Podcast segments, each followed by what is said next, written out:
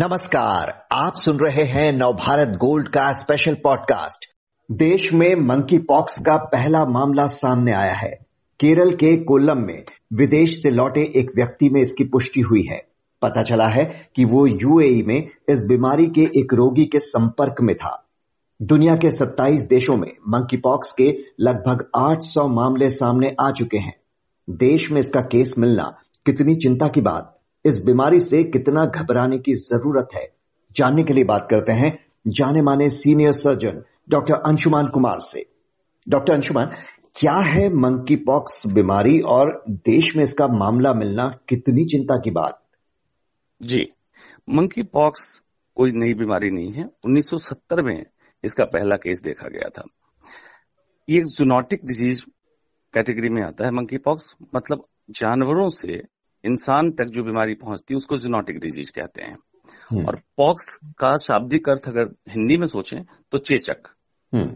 तो जितने चेचक के कैटेगरी आप जानते हैं उनमें मंकी पॉक्स एक है जैसे स्मॉल पॉक्स चिकन पॉक्स और अनगिनत शीप पॉक्स हॉर्स पॉक्स उसी मंकी पॉक्स है जो कि माना जाता है जंगली जानवर जो होते हैं उनमें वायरस पनपता है और वही वायरस किसी इंसान को कंटामिनेट करे इन्फेक्ट करे तो इंसान में लक्षण आएँगे। और ये फर्दर इंसान से इंसान में भी स्प्रेड होने की कैपेसिटी इसमें होती है। तो कैसे पता चले किसी को कि वो इस बीमारी की चपेट में आ गया है? किस तरह के लक्षण हैं जिन पर नज़र रखने की ज़रूरत होती है? जी। आमतौर पे कोविड के बाद लोग डरे हुए हैं कोई नई महामारी तो नहीं आने वाली है। हम्म। सबसे इंपॉर्टेंट ये है कोविड जिस तरह से फैलता था मतलब एयरबॉर्न इस तरह की सिचुएशन इसमें नहीं है। इसलिए कौन कौन से लोग एटलिस्ट हैं जो हाल फ़िलहाल में ऐसे देश से भ्रमण करके लौट रहे हैं जहाँ पे मंकी पॉक्स के केसेस ज़्यादा हैं, या जिनका जंगलों में कारोबार है, काम करते हैं, उनके संपर्क में आ रहे हैं, या किसी ऐसे व्यक्ति के संपर्क में आ रहे हैं जिनको पॉक्स के लक्षण ऑलरेडी हो जैसे बुखार या गले में खराबी या चेचक के जो धब्बे होते हैं स्किन पे। अगर ऐसे व्यक्ति के संपर्क में आ रहे हैं तो आपको प्रिकॉशन लेना है। बचने का तरीका क्या है कि कोई भी इन्फेक्टेड एलिमेंट्स आपके संपर्क में आ सकता है। उदाहरण के तौर पे अगर पॉक्स का कोई मरीज़ वहाँ बैठ के एक नॉर्मल इंसान की तरह निकला, अगर आप बैठने गए, वहाँ पे उसके बॉडी का फ्लूड जो चेचक के अल्सर से निकलता है, अगर रहेगा तो आपको इन्फेक्ट कर सकता है। तो इस तरह से एहतियात की ज़रूरत है, लेकिन पैनिक की इसलिए ज़रूरत नहीं है कि कोई एयरबॉर्न डिज़ीज़ नहीं है और बहुत तेज़ी से फैलने वाली बीमारी नहीं है रेयर है, लेकिन न्यू नहीं है। जी, जो केरल में शख्स में मिला, वो तो बताया जा रहा है कि विदेश में एक रोगी के संपर्क में आया था। तो क्या ये इन्फेक्शस आप कह रहे हैं, जैसे एयरबॉर्न तो नहीं है, लेकिन कितनी इन्फेक्शस है? और ये भी आ रहा है कि जिनकी ट्रैवल हिस्ट्री नहीं है, उन्हें भी हो रहा है तो उन्हें कैसे हो रहा है? जी। बिल्कुल इन्फेक्शस वैसा नहीं है एयरबॉर्न नहीं है। कांटेक्ट टू कांटेक्ट के टच में आने से होता है। जो ऐसे लोग जिनकी ट्रैवल हिस्ट्री नहीं है, अगर उनमें पाया गया है तो पक्की बात है कि आज जिस दिन उनको डिटेक्ट हो तो उससे चौदह दिन के पहले किसी न किसी ऐसे व्यक्ति के संपर्क में आया हो जिनको मंकी पॉक्स रहा, ये ऐसे स्थान पे बैठे हों या कहीं टेबल टच हुआ हो, जहाँ मंकी पॉक्स का मरीज़ अपने सिक्रेशन को छोड़ के गया। इसका मतलब ये है कि वहाँ वायरस मौजूद था। विदाउट ट्रेवल हिस्ट्री उनके आसपास ही कोई ऐसा व्यक्ति होगा जो मंकी पॉक्स से ग्रसित होगा, उससे बीमारी इनमें फैली है। तमाम वैक्सीन जो हैं, वो कोविड पर नियंत्रण पाने में काफ़ी कारगर साबित हुई हैं। मंकी पॉक्स के लिए भी क्या कोई वैक्सीन है जिसे लगाने से इससे बचा जा सकता है? जी, अभी तक देखिए, जब वैक्सीन की बात करते हैं, अगर नंबर ऑफ़ केसेस बहुत ज़्यादा हो और मास पब्लिक एट रिस्क हो तो बहुत तेज़ी से वैक्सीन पे रिसर्च और सारा कुछ होता है। अभी तक मंकी पॉक्स का एस्टैब्लिश वैक्सीन के फॉर्म में नहीं आया है, लेकिन जो स्मॉल पॉक्स के लिए वैक्सीन हुआ करता था जैनियस वैक्सीन करके एक थियोरी चल रही है कि क्योंकि दोनों वायरस काफ़ी मिलते जुलते हैं तो ऐसा माना जा रहा है और कि स्मॉल पॉक्स का वैक्सीन मंकी पॉक्स से बचाने में मदद करेगा। इफेक्टिविटी की जहाँ तक बात देखी गई है तो स्मॉल पॉक्स वैक्सीन का अभी तक माना जा रहा है अप टू 85 परसेंट इफ़ेक्टिव होगा।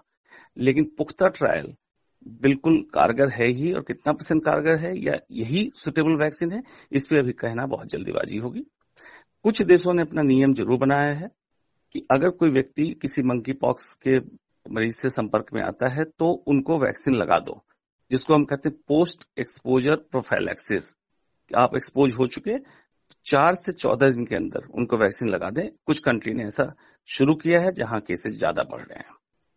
जी और आपने कहा कि जैसे इस तरह से इन्फेक्शियस है कि अगर आप किसी रोगी को जो ऑलरेडी इन्फेक्टेड है टच करते हैं तो ये हो सकता है। तो हमने कोविड में देखा कि टच करने के बाद भी एक बचाव यह है कि अगर आपने मास्क पहना है तो आप काफ़ी हद तक बच सकते हैं।